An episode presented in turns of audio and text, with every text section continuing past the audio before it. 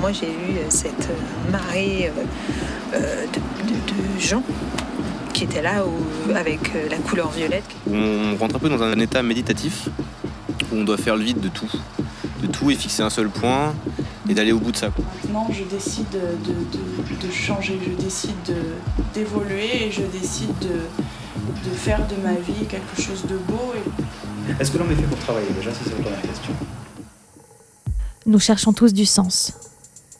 Et si certains, ici et maintenant, en créaient?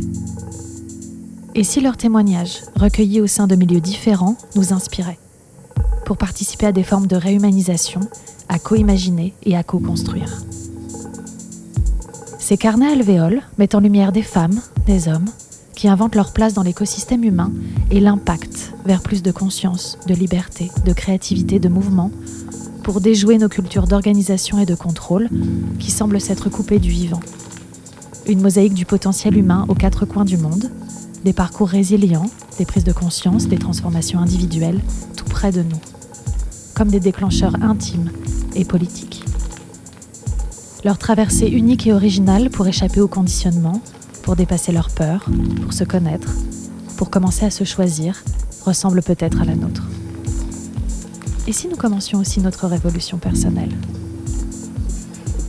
les artisans sont en avance sur leur temps et ont toujours été écologiques et euh, ont toujours travaillé dans le circuit court pour la plupart. Donc je pouvais apporter de la conscience ou la conscience à travers la consolidation d'équipe.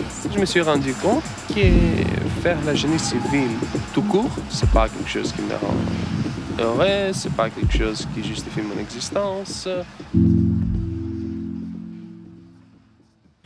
Bonjour. Bonjour. Vous êtes Alexandra Philibert, vous êtes parisienne et vous êtes la fondatrice de la start-up Nomads. Est-ce que vous pouvez nous expliquer ce qui vous a amené en fait à créer ce concept? Déjà, en quoi il consiste? Et vraiment toutes les étapes qui vous ont conduit à ça? Ok, bah déjà bonjour et merci beaucoup euh, de m'accueillir. Euh, donc Nomads, c'est une entreprise qui propose euh, du bien-être de façon assez générale et qui souhaite le démocratiser, donc l'amener à tout le monde. On a plusieurs biais différents. Euh, une des de nos activités phares principales, où on est les seuls dessus, c'est euh, faire des massages bien-être assis dans les bars et restaurants. Donc ça, en plus, on le fait à prix libre. Il y a vraiment une volonté de rendre le massage accessible à tout le monde. Et ensuite, on a toute une partie B2B, donc en entreprise événementielle, où là, bah, c'est un petit peu plus classique et aujourd'hui, on ouvre de nouvelles offres en plus. Donc, en plus du massage, on va aller faire tout type d'ateliers bien-être, donc de la sophrologie, de la méditation, du yoga et quelques petites choses un peu plus ludiques. Voilà. Et quelles sont les valeurs en fait qui vous correspondent et qui ont amené justement la création du concept? Alors, euh, il y a une grosse volonté de démocratiser, même si c'est un mot un petit peu bâtard qu'on utilise tout le temps en ce moment et qui, euh, qui du coup veut plus dire grand-chose.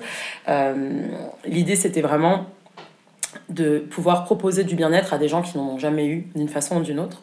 Donc après l'idée moi me vient de Berlin donc j'ai pas inventé le concept. Euh, à la base j'ai grandi à Berlin pendant 20 ans et c'était là où j'ai fait euh, j'ai rencontré ce concept et j'ai travaillé pour une boîte qui proposait des massages dans les bars et restaurants pendant euh, à peu près 8 ans. Donc à côté de mes études etc ça a été le fil rouge. et en arrivant à Paris il y a 5 ans je me suis rendu compte que ça n'existait pas et qu'on était dans la ville où il y avait le plus de bars et de restaurants euh, réunis au mètre carré euh, et que du coup bah, euh, le, concept s'y prêterait très bien. Donc voilà, j'ai commencé un peu comme ça, en auto-entrepreneur à la base, en ne sachant pas trop où j'allais, pour être tout à fait honnête, mais avec une volonté d'apprendre et puis surtout de ne pas être salarié. Donc voilà, à la base je suis traductrice. Mais euh, voilà, c'est quelque chose qui m'allait plus et, euh, et, du coup, voilà, ça s'est transformé comme ça et aujourd'hui, on est passé en SAS. Donc euh, la croissance est là et, c'est cool. Et vous avez une autre manière de fonctionner, non, par rapport à des startups habituelles? Alors voilà, l'idée, ça va être dans, on on se, on se on s'appelle une start-up parce qu'on est une jeune entreprise euh, qui débute, euh, qui va avoir besoin de fonds, etc. etc. Mais euh, l'idée, c'est de faire, d'avoir une gestion la plus humaine possible et pour de vrai. Donc, parce qu'on pourrait partir du, du, du constat que bah, donc, tous nos masseurs sont auto-entrepreneurs, donc on est dans quelque chose qu'on pourrait appeler la précarisation de façon assez générale, euh, appeler ça l'ubérisation de la société ou quoi que ce soit.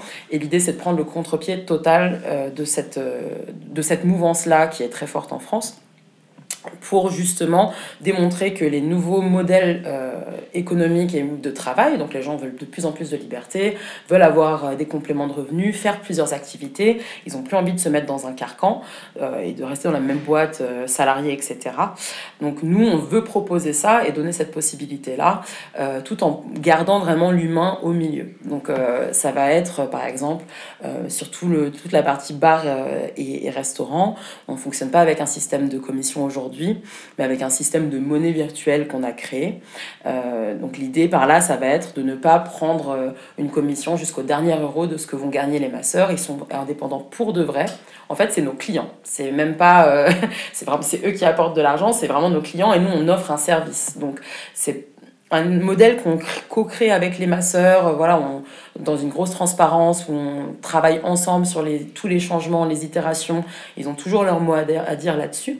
Et euh, voilà, l'idée c'est de rester un peu un collectif, bien sûr avec une vocation de grandir, donc elle est là aussi la difficulté, euh, mais de, voilà, de dire si je peux euh, une entreprise de gauche, même si c'est un, voilà, un peu antinomique, mais c'est ma volonté profonde de, de créer ce modèle-là.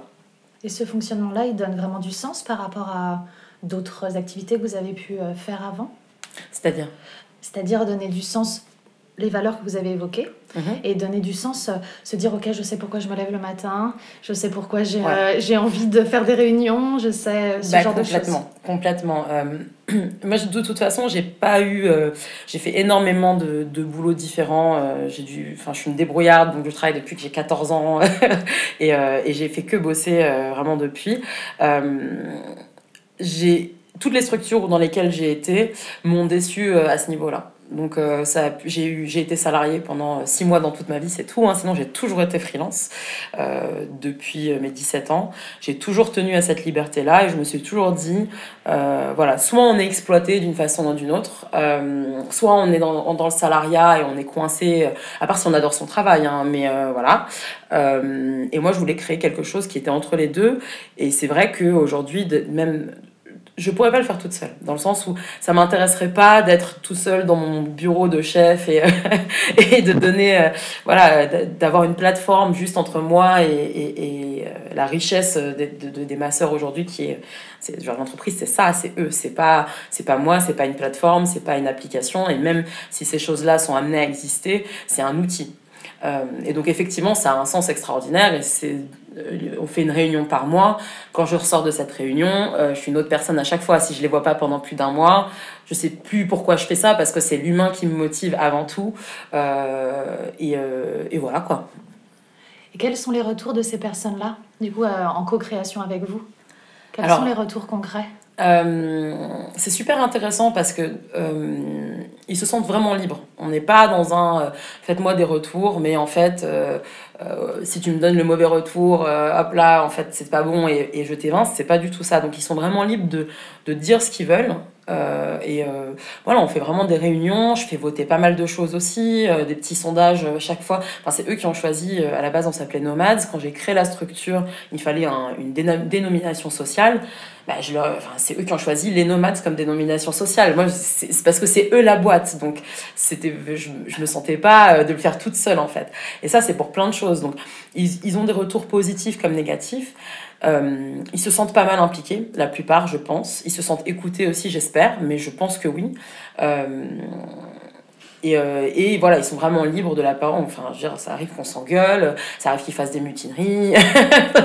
et, et, voilà, et moi, je, suis en face et puis j'essaye de, gérer, de, gérer tous ces mouvements-là, mais je les écoute dans tous les cas. Il y a, il n'y a pas encore eu de moment où j'ai dit, euh, voilà, c'est comme ça et pas autrement. Si ce moment devenait obligatoire, euh, je le ferais parce que je reste quand même chef d'entreprise et qu'il euh, il y a des nécessités qui vont au-delà de, ce qu'ils souhaitent. Mais, mais voilà, jusque-là, je suis tellement transparente, je leur cache tellement rien que finalement, ils arrivent à prendre aussi des décisions et à, et à, et à réfléchir en connaissance de cause et ne pas voir que leur côté, j'espère, mais voir aussi, euh, voilà, bah, l'entreprise, on veut qu'elle grossisse aussi. Enfin, c'est presque eux qui me disent, mais enfin, euh, sois plus de droite, en vrai. non, mais, dans, le sens, voilà, va, va, plus loin dans ça, euh, prends plus d'argent sur ça, voilà. Donc, c'est vraiment quelque chose qui arrive, donc ça prouve que le système aujourd'hui fonctionne. Voilà. En quoi vous vous sentez différente de la personne que vous étiez il y a 10 ans, à peu près? Oula. Alors c'est très marrant parce que je crois que j'ai plus rien à voir, plus rien à voir avec moi il y a 10 ans. Et en même temps, j'ai l'impression de ne pas pouvoir sortir de moi-même donc, et, de, et de rester bloquée dans, dans ce que je suis. Donc c'est un petit peu ambivalent comme sentiment. Euh, il y a 10 ans, j'étais où? J'ai 31 ans aujourd'hui. Il y a 10 ans, j'avais 21 ans. Euh, j'étais étudiante j'ai changé 15 fois d'études. Hein, euh, voilà. Chaque fois, ça me plaisait pas, je partais. Mais je, le truc, j'ai fait 6 mois de droit, euh, je fais une prépa d'art. Enfin voilà, je me suis cherchée. À Berlin, c'est normal, voilà. On se cherche pas mal. Euh, et donc, je, je, crois que je partais pour mon année d'Erasmus à Toulouse. voilà, mais de Berlin, on peut faire un Erasmus en France. Je faisais des études euh, de lettres modernes françaises, d'histoire de l'art et d'économie. Donc ça m'a amené, je vais aller dans un pays francophone et euh, j'étais, je crois que c'est le moment où je suis devenue adulte, c'était cette année-là. Donc c'est assez marrant, c'est voilà, partir vraiment de la maison à partir de la ville où il y a tout, euh, dans un endroit où on n'a aucun repère, où on connaît personne. C'est pour ça que j'ai choisi Toulouse à l'époque et pas Paris. Donc voilà, je crois que c'est l'année où euh, j'ai compris que mes études, il fallait que je fasse quelque chose pour que ça avance, parce que je foutais absolument rien. Et en Erasmus, on doit ramener des crédits à la maison, donc euh, voilà. Et donc j'ai rien foutu pendant un semestre entier. Et le deuxième, où tout le monde faisait la fête, j'ai fait que bosser, parce qu'il fallait que je ramène les crédits à la maison. Et à partir de là, en fait, je me suis rendu compte que mes études, bah, c'était, euh, ça avait une fin. c'était pas qu'un moyen. En Allemagne, on peut étudier pendant 10 ans sans. Mais vraiment, on valide une matière par an, c'est extraordinaire. Vraiment, euh, rien à voir avec ici. Et puis c'est pas mal vu en plus, c'est ça qui est, c'est ça qui est marrant. Euh, donc voilà, j'étais, euh, j'étais complètement perdue à cet âge-là. J'étais euh, prête à très peu de concessions et surtout absolument incapable de voir au long terme. Donc ça c'est quelque chose que j'ai appris sur les dernières années. Mais euh, quand on dit essayer de vivre dans l'instant présent, euh, faut arrêter de dire ça parce que moi je n'étais que dans l'instant présent. Mais ce qui veut dire en fait qu'on prend pas de décision euh, éclairée. C'est-à-dire qu'on est toujours est-ce que là maintenant je suis heureuse, je suis bien? Bah voilà, c'est cool, hein, je ne regrette rien de, des, des, 30 ans euh, passés, mais en fait, on ne construit pas. Donc, euh, la capacité de faire des efforts, de faire des choses désagréables en se disant que derrière, il y a une finalité, c'est quelque chose qui est euh, très récent pour moi et que je trouve très agréable parce que j'ai l'impression maintenant de construire quelque chose. Donc voilà, je pense que la différence majeure est là. Après, il y a aussi des trucs négatifs. Euh, je pense qu'on perd de la fraîcheur, de la de l'audace. Je pense que j'ai perdu pas mal de culot, même si, euh, si ça se voit pas. Mais euh, j'étais capable de faire tout et n'importe quoi à 20 ans, vraiment. Et là, bah, l'âge de la sagesse, façon de parler, a eu un petit coup là-dessus. Et c'est vrai que c'est quelque chose que je peux regretter des fois parce que... Euh, de ne pas avoir conscience de l'impact de ce qu'on fait permet aussi d'aller frapper à n'importe quelle porte et, et d'oser tout. Et plus on a conscience, plus on a de peur, plus on a de blocage. Donc euh, voilà, l'inconscience et l'insouciance, des fois, euh, euh, peut être le, meilleur atout, surtout quand on est chef d'entreprise, mais j'y travaille activement. Là, ça s'est canalisé en fait à travers la start-up. Voilà. Du coup. Complètement. Est-ce qu'il y avait des peurs particulières à dépasser pour oser justement créer Nomads? Franchement, non. Il n'y a pas eu de peur. Je suis, mais j'ai encore ce truc d'inconscience. j'ai on, fait toujours ce dont on est prêt et ce à quoi on est prêt, pardon, et, euh, et l'univers, euh, enfin, je vais pas rentrer dans des trucs de mais l'univers nous donne aussi, nous donne vraiment ce, ce qu'on est prêt à faire. Donc, tout se fait par étapes. Euh, et ça, je l'ai vraiment senti. Les, j'ai toujours été exactement là où je devais être au moment où je devais être. Donc, euh, bien sûr qu'il y a eu plein de moments où j'ai flippé, hein, mais, le flip, c'est euh, c'est ton premier coup de fil avec un client, euh, le premier mail que tu envoies à un client où tu sais pas, en plus, quand j'ai pas grandi en France, donc même si je suis française, les codes, etc., je les avais pas forcément. Donc, il y a toutes ces petites peurs quotidiennes à dépasser. mais si j'ai pas ça, je m'ennuie. Donc, d'un autre côté, c'est pas. Ça, je m'arrête à rien en fait. C'est un peu. voilà plus ça me fait peur, plus j'y vais. Et je flippe, hein. je suis en mode je dors pas, euh, je pète un plomb, j'en parle à tout le monde. mais mais, euh, mais c'est ce qui me motive un peu au quotidien. Ça fait un peu euh, bullshit de dire ça, je trouve. Mais, mais c'est vrai. Mais il y a eu des outils quand même particuliers pour pouvoir dépasser les peurs quand elles étaient là? Ou c'était simplement parler aux, autres et déjà ça libérait cette peur et c'était possible d'agir? Il y a parler aux autres et puis en fait, une fois qu'on est dedans, on le fait. C'est juste, euh, enfin, c'est comme euh, devoir faire du sport. Bah, tu mets tes affaires et tu sors et tu vas courir. T'as pas envie, c'est pas grave. Et une fois que t'es dehors, tu vas courir. tu vas pas marcher. Donc c'est un peu le même fonctionnement de se mettre euh, au pied du mur volontairement pour devoir agir. En fait, une fois que tu as dit oui, tu as dit oui. Enfin, c'est comme bah, la conférence que je vais devoir faire à, à un salon à Cannes en anglais. Bon, en vrai, j'ai envie de mourir. On va pas se mentir. Mais voilà, elle m'a proposé, j'ai dit oui tout de suite, c'est une opportunité de fou. Puis après, à moi de travailler pour être au niveau à ce moment-là. Et euh, voilà, je vais sûrement faire des erreurs, mais on apprend de ses erreurs. Donc euh, ça me fait pas. euh, au contraire, je suis contente de, euh, d'avancer. Et comment votre entourage a réagi? Est-ce qu'il était plutôt dans le soutien? Est-ce qu'il y avait des peurs de la part de l'entourage? Comment ça s'est passé? Alors, il y a, du côté de ma famille, euh, j'ai une famille qui est euh, une famille de troubadours total, euh, vraiment. Donc, euh, autant ma mère que mon père. Ma mère a lancé sa boîte là à 55 ans en mode euh, micro-start-up, mais enfin, façon de parler, vraiment. Euh, et, et voilà, mon frère est musicien, mon père est troubadour de la vie, musicien, animateur, enfin voilà. Donc, j'ai une famille où en vrai, j'ai jamais vu de salarié dans ma famille personne n'est salarié. Donc moi, c'est un peu euh, là-dessus, je suis pas originale, je suis le, chemin tout tracé de euh, surtout pas d'attache, euh, surtout pas de CDI, surtout rien, rien, rien, je vais être libre à 100%. Euh, donc ma famille m'a soutenue. pff, Ouais, ouais, ils s'en foutent quoi. Bah, vas-y, fais ta vie comme tout le monde. Du côté de mes amis, ça a été assez intéressant. Donc, le lycée français de Berlin, mine de rien, c'est un lycée qui est assez marrant parce qu'il est pas élitiste dans le style euh, lycée privé. Donc tous les lycées français euh, dans le monde entier, c'est euh, toujours une, une vraie institution. C'est-à-dire que c'est payant, c'est un lycée d'élite. Voilà, Berlin, elle est publique. Donc c'est un lycée qui en soi est vraiment dégueu. Vraiment, ça ressemble à un lycée de ZEP euh, total, il n'y a, aucune activité, il n'y a rien. Mais on est euh, dans un environnement qui est assez extraordinaire. Pour les Allemands, il y a double administration. Pour les Allemands, c'est un lycée d'élite. Pour les Français, c'est un lycée euh, juste, t'es Français, t'es là. Et euh, donc ce brassage, en fait, m'a amené à être avec des gens qui, effectivement, aujourd'hui sont toujours mes amis. Et on fait euh, des études de fou, des prépas, euh, ils sont consultants, euh, voilà, ou ils sont artistes, voilà. Mais c'est que des gens un peu avec des qui ont une histoire à raconter et un jugement à porter malheureusement aussi. Donc pendant, euh, pendant bah, les 20 dernières, enfin les 20, 10 dernières années, euh, j'ai toujours été celle qui faisait que la fête, qui foutait rien, qui changeait d'études comme elle changeait de, chemise. Donc voilà, et c'est vrai qu'au moment où je suis, arrivée en disant, ben voilà, je vais lancer ma boîte, euh, on était sur du petit ricanement quand même, on était sur du...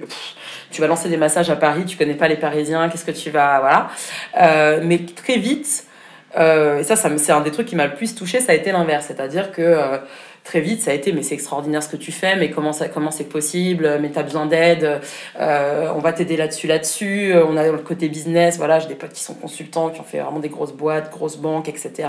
Et qui, sont, qui me proposent leur aide aujourd'hui. Et qui sont super fiers de moi et impressionnés par moi, ce qui me, à chaque fois, me... euh, ah, c'est incroyable, en fait. Déjà, ça, c'est l'aboutissement, euh, parce que vraiment, après 10 ans de jugement, euh, j'ai passé ma vie en boîte pour les 10, prochaines, les 10 dernières années, donc... non, mais c'est vrai, hein.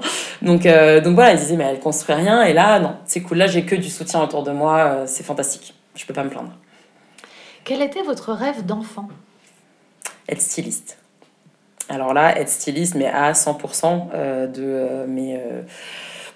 euh, de mes 5 ans à je je faisais déjà des habits euh, sur mes poupées Barbie à, euh, à, mon bac en fait à mes 17 ans je voulais absolument être styliste. Je passais ma journée à dessiner, euh, je faisais absolument rien d'autre. Et quand j'ai fait mon bac, donc j'avais deux ans d'avance à l'école, donc c'était un peu bizarre. J'ai toujours été un peu décalée dans ma tête.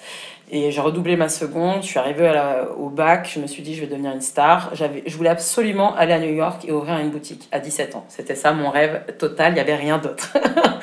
et donc, je suis arrivée dans la réalité, malheureusement, parce qu'on on pense que le bac est la finalité, mais c'est pas le cas. hein. Ouais, j'ai le bac. Et après, en fait, merde, c'est là que ça commence. Voilà. Euh, et du coup, ça a été ça mon rêve. Je vais envoyer un dossier pour faire euh, l'université euh, de- d'art de, de Berlin, où il y avait un, un cursus stylisme. Euh, sinon, c'était des écoles payantes, mais il n'y avait absolument aucun argent, donc ça, c'était mort. J'ai toujours voulu faire des trucs payants. J'aurais voulu faire ça, j'aurais voulu être make-up artiste, être costumière, euh, même qu'à un moment, je voulais être kiné, euh, mais à Berlin, c'est payant. Tout ce que je voulais faire était payant, c'était impossible de trouver des études qui me, qui me convenaient. Et du coup, voilà, et ça a été un peu la désillusion. Et puis, j'ai fait une prépa d'art. que je me suis autofinancée. Donc à Berlin aussi, c'était une galère pas possible. Et en fait, c'est là où je me suis rendu compte que c'était un milieu qui me plaisait pas parce que bah, en fait on n'est pas libre. En fait il y a beaucoup plus de codes que de ce que ce qu'on croit que euh, faut aller dans une certaine direction. Et moi j'étais absolument pas capable à ce moment-là de suivre quoi que ce soit. C'était comme je veux et c'est tout. Euh, et donc du coup j'ai assez vite laissé tomber et j'ai fait des études de droit pendant six mois pour aller dans oh ouais j'ai fait des trucs bizarres. Euh, voilà pour finir sur des études un peu hybrides voilà. Mais mon rêve c'était vraiment d'être styliste et d'avoir ma boutique à New York. Et d'aller à New York tout court d'ailleurs j'y suis allée à 25 ans pour la première fois et j'ai pleuré en arrivant à New York comme vraiment genre euh, rêve de ma vie réalisé. Euh, voilà. Est-ce qu'il y a des personnes euh, qui vous ont particulièrement inspiré ou, ou des mouvements philosophiques, artistiques, spécifiques qui ont pu vraiment vous, vous toucher et vous impacter? C'est une bonne question ça. Alors c'est compliqué de revenir en arrière parce que j'ai toujours eu des lubies, mais, euh, mais je m'en souviens plus parce qu'elles passent. Euh, en ce moment, ce qui m'inspire beaucoup, bah, c'est écouter des podcasts justement. Euh, l'entrepreneuriat est un sujet qui me passionne complètement. mais à un point, je suis un peu hystérique là-dessus. Je peux lire des centaines de livres, j'écoute des podcasts tous les matins dans le métro d'entrepreneurs qui racontent leur parcours. je suis fascinée par l'humain. Et donc j'ai trouvé quelques personnes aussi qui, là-dedans, euh, je, parle pas, je pense par exemple à Carole Juge, qui est la fondatrice de June et un de nos clients par, euh, par le même biais, euh, qui a un parcours, je trouve, absolument extraordinaire et qui est à la tête d'une boîte qu'elle a fait grossir, elle est toute seule, et enfin voilà, c'est, qui est super rigoureuse, etc. je, voilà, j'ai des personnalités plus dans le monde de l'entrepreneuriat qui m'inspirent. je suis aussi très heureuse qu'il y ait un mouvement féministe assez fort euh, de nos jours. Euh, je m'identifie pas mal, il y a pas mal de... En fait, tout, ce qui est, tout ce côté très sororité, c'est quelque chose qui me nourrit énormément. Euh, qui avait un peu moins avant et qui vraiment me, me permet de dépasser euh, voilà, des, blocages que j'aurais pu avoir, etc. En étant une femme, en n'étant pas blanche, en étant un peu atypique, en n'étant pas mince. voilà, euh, j'ai des tatouages. Je, voilà, je rentre pas vraiment dans les cases et de voir toutes ces femmes diverses qui, qui sont capables de tout, c'est quelque chose qui me donne énormément de force aujourd'hui. On parle en fait énormément en ce moment de la notion de burn-out, un peu comme si c'était le mal du siècle. Mhm. Est-ce que euh, vous avez une, une, vision particulière par rapport à, à cette thématique-là, à la notion de burn-out? Euh, Parce qu'en plus, les nomades, c'est en lien avec le bien-être, donc... Euh, complètement. Bah, quel est votre avis? C'est complètement... c'est complètement autour de moi, de, de deux façons différentes. J'ai vu autour de moi pas mal d'amis euh, partir en burn-out. Bah justement, parce que quand on a suivi le système, euh, la trentaine, c'est l'âge exact où euh, voilà, ça bascule. On a tout fait, on a fait la prépa, on a commencé à bosser à 22 ans. On arrive à 30 ans, on s'est jamais retourné, on s'est jamais posé de questions sur soi-même. Et voilà, on est, on est vide de sens, on est fatigué. et puis, donc voilà, j'ai eu vraiment des amis que ça a touché, que, qui, qui sont tombés en dépression, que j'ai pu suivre par rapport à ça donc c'est quelque chose, je, je, suis vraiment familière à, ce terme-là. Et puis par le biais de Nomads, effectivement, c'est quelque chose qu'on attaque au quotidien dans les entreprises. Alors après, euh, je, je ne sais pas s'il y a un moyen, euh, en parlant vraiment de burn-out, donc pas forcément de dépression, etc., je ne sais pas s'il y a un moyen euh, aujourd'hui d'endiguer ça de façon vraiment, disons, généralisée. Euh, j'ai l'impression que c'est très personnel et qu'en fait c'est toujours euh, voilà on est dans un moment où on est en quête de sens personnel et, euh, et c'est très personnel en fait. C'est à dire qu'il y a des gens qui vont adorer être dans un dans un cadre ultra stimulant où ils se font gueuler dessus toute la journée parce que c'est ce qui va les faire avancer. Et ce qui va et puis ils vont monter en grade et ils gueuleront sur quelqu'un d'autre à un moment et, et c'est le système j'en connais aussi hein, c'est le système dans lequel ils se ils veulent évoluer et d'autres qui vont complètement exploser en vol dans ce dans ce cadre là donc voilà, je pense que l'entreprise a une responsabilité, mais que c'est compliqué. Euh, de, enfin voilà, c'est pas en mettant euh, qu'une chaise euh, confortable et, et, une fenêtre qu'on va empêcher ça si, si le management n'est pas bon. Si, voilà, c'est un ensemble tellement gros et, et, personnel en même temps. Je, voilà, moi j'espère y contribuer aujourd'hui d'une certaine façon avec Nomads, voilà, d'aider à apporter du bonheur au quotidien. Après, on va pas se duper. Et je vais pas dire que je vais changer le monde euh, en, proposant des massages. Voilà, on peut, on, on, apporte des petits pansements, on apporte des petits moments de bien-être. Et, euh, et puis après, c'est à l'entreprise de faire le reste. Et puis euh, à la personne aussi de, de, de, faire son propre chemin. Qu'est-ce qui, à votre avis, toujours dans cet univers-là, déshumanise le plus au final? Et qui pourrait presque empêcher les gens de se trouver ou de, de trouver euh, ce qui pourrait leur convenir, de retrouver du sens et de perdre un peu euh, euh, les raisons justement de travailler presque. alors, il y a, moi je trouve qu'il y a, pour avoir, j'ai eu une seule expérience en entreprise en France. j'ai travaillé dans un, en tant que chargé de clientèle France, Angleterre, Allemagne pour une marque de luxe je tairai le nom parce que ça me ferait trop plaisir de le dire, donc je le dis pas. voilà. Euh, j'ai fait ça pendant six mois.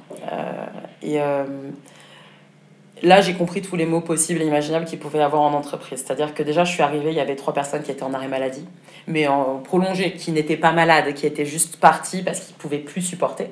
Et c'était le seul moyen de s'enfuir.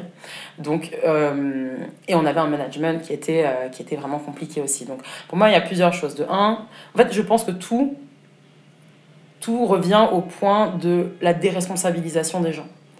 On ne, on ne leur fait pas confiance, on les enferme dans des petits process, euh, on les laisse pas s'exprimer, on les laisse pas euh, travailler à leur propre façon. On, voilà, on les enferme dans des hiérarchies extraordinaires avec des process qui n'en finissent plus. Et en fait, comment trouver le sens là-dedans quand on est un micro pion, tampon entre la hiérarchie du haut, du bas et des côtés? On est dans une petite case où on ne peut pas, on, peut pas s'épanouir. En fait, n'y a, pas moyen de s'épanouir dans ce, dans, dans ce cadre-là. C'est impossible. Donc euh, voilà, les tâches euh, euh, mono, enfin voilà, on fait tout le temps la même chose, on a le droit que de regard sur ça, ça, on ne sait pas ce qui se passe au-dessus, on n'a pas le droit de savoir ce qui se passe sur les côtés. Voilà, toute cette divisée pour mieux régner qu'on peut trouver en entreprise. Moi, j'ai trouvé ça extraordinaire. Enfin, vraiment j'avais une N plus 2 qui avait aucune idée de ce qu'on faisait, mais aucune. C'était, pour moi, c'était aberrant. Euh, qui, qui avait des sauts d'humeur qu'elle passait complètement sur les, sur, les, euh, sur les collègues. Et puis surtout, c'est toujours sur les plus faibles.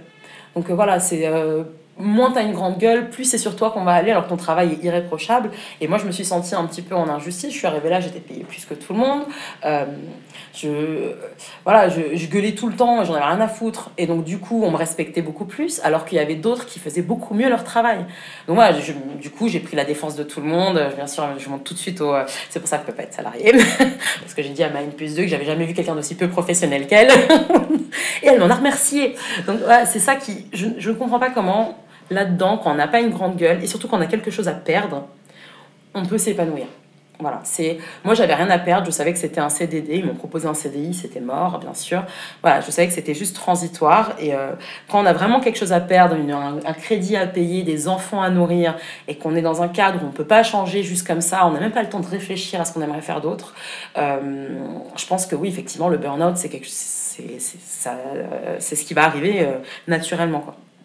Donc euh, voilà, je ne sais pas si j'ai répondu à la question. je, je, digresse facilement. Tout était lié. Mm. Euh, puisqu'on parle justement de, de burn-out, de déshumanisation. On voit bien qu'avec les valeurs de nomades, on est dans quelque chose qui contrecarre cette mm-hmm. notion-là. Euh, j'utilise souvent l'image de l'écosystème où chacun trouve sa place et en fait on est tous en interdépendance et on s'apporte mm-hmm. des choses. En partant de ce principe, dans l'écosystème de nomades, euh, quel serait votre super pouvoir en fait? Vraiment votre touch, euh, votre empreinte en tant que personne qui change l'écosystème euh, global en fait? Donc moi par rapport aux masseurs Ouais. à proximité peut-être. ouais, la proximité, je j'ai un lien, euh, bon après c'est de plus en plus difficile avec, euh, avec la boîte qui grandit, mais j'ai un lien quand même, je pense, très vrai et, très honnête. Et puis voilà, c'est presque des amis, c'est la famille en fait. Je pense que ce, ce, cette notion de famille où tout de suite, dès l'entretien, euh, dès, dès, le, voilà, la formation, tout, on est, y a, je me positionne pas au-dessus. Voilà, je me positionne pas au-dessus, je me positionne à côté. Je, je, donne, les, je donne les outils et, je propose et je, je lead tout ça. Mais euh, je pense que voilà, le super pouvoir, c'est cette proximité, c'est l'humour, c'est la fragilité aussi. Oser être vulnérable aux yeux des autres. Euh, quand vraiment, euh, je sais pas, ils m'ont pris la tête sur quelque chose ou je suis pas d'accord, voilà. Enfin, je, vais le dire assez honnêtement. C'est euh, voilà, je, et, je tiens à ce qu'ils continuent à me voir comme un humain.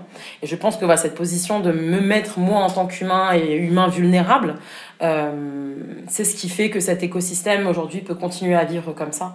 Si je commençais à me positionner d'en haut, par exemple, enfin voilà, je pense que l'écosystème ne tiendrait plus pareil et que ça deviendrait euh, des individus au lieu d'être un collectif, ce que c'est aujourd'hui, je, je pense. Est-ce que vous avez des activités ressources? Quand, des- quand il y a vraiment des moments de fatigue ou euh, d'épuisement mental Est-ce qu'il y a des choses qui vous font vraiment du bien? Alors, euh, allez boire des verres. On va être tout à fait honnête. Non, alors je fais de la danse, euh, je, je vais courir, euh, je regarde Netflix comme personne, à mes heures perdues. Euh, mais voilà, m'entourer de gens et aller boire des verres avec, avec des amis et juste décompresser, je pense que c'est mon plus gros, mon plus gros sas de décompression.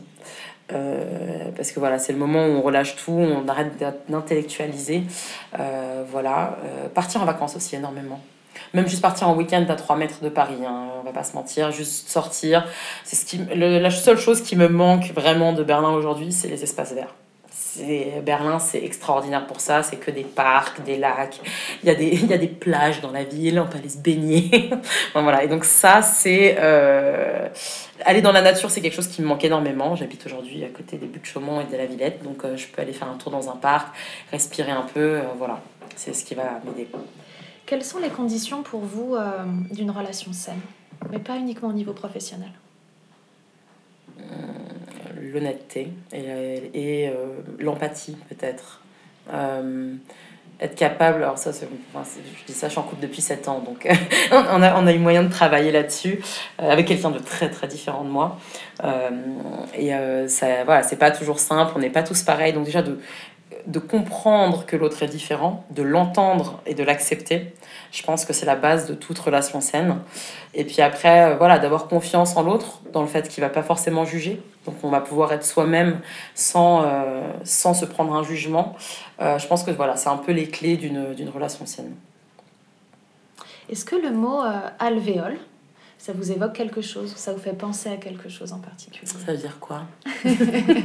En fait, alvéole, c'est comme euh, dans une ruche, les petits Mhm. espaces en fait que les abeilles vont pouvoir remplir. Ok. Euh, c'est aussi euh, alvéole pulm- pulmonaire. Enfin, c'est souvent euh, un élément dans un ensemble. Et c'est un trou ou c'est un... Ah, c'est une petite. ouais, ça crée une petite forme comme ça. ouais. Mais de- Mhm. comme ça. Ah oui, donc c'est euh, ouais, c'est enfin c'est octa octagonal, je sais pas comment on dit, Mm. octa- je sais pas quel est le mot. J'invente des mots. Quelque chose comme ça. Ok. Euh, donc est-ce que ça m'évoque quelque chose Euh, Symboliquement ou esthétiquement? Bah, ça, ouais, c'est un peu bizarre ce que je vais dire. Ça m'évoque peut-être une, une la, la parallélité en même temps et, en, et ensemble. C'est-à-dire, ça m'évoque euh, chacun de. Enfin, on est à la fois un individu et un collectif. Euh, voilà, donc chacun va avoir bah, sa place, euh, son, son cocon et en même temps euh, euh, former un ensemble. Donc c'est peut-être pas mal comme, euh, comme concept par rapport à Nomads. ouais. Ça rentre bien dans, le, dans ce qu'on essaye de créer, ouais, complètement. Merci beaucoup, Alexandra, d'avoir Bah, été merci. notre petite voix inspirante du jour. Bah, merci, euh, merci à vous.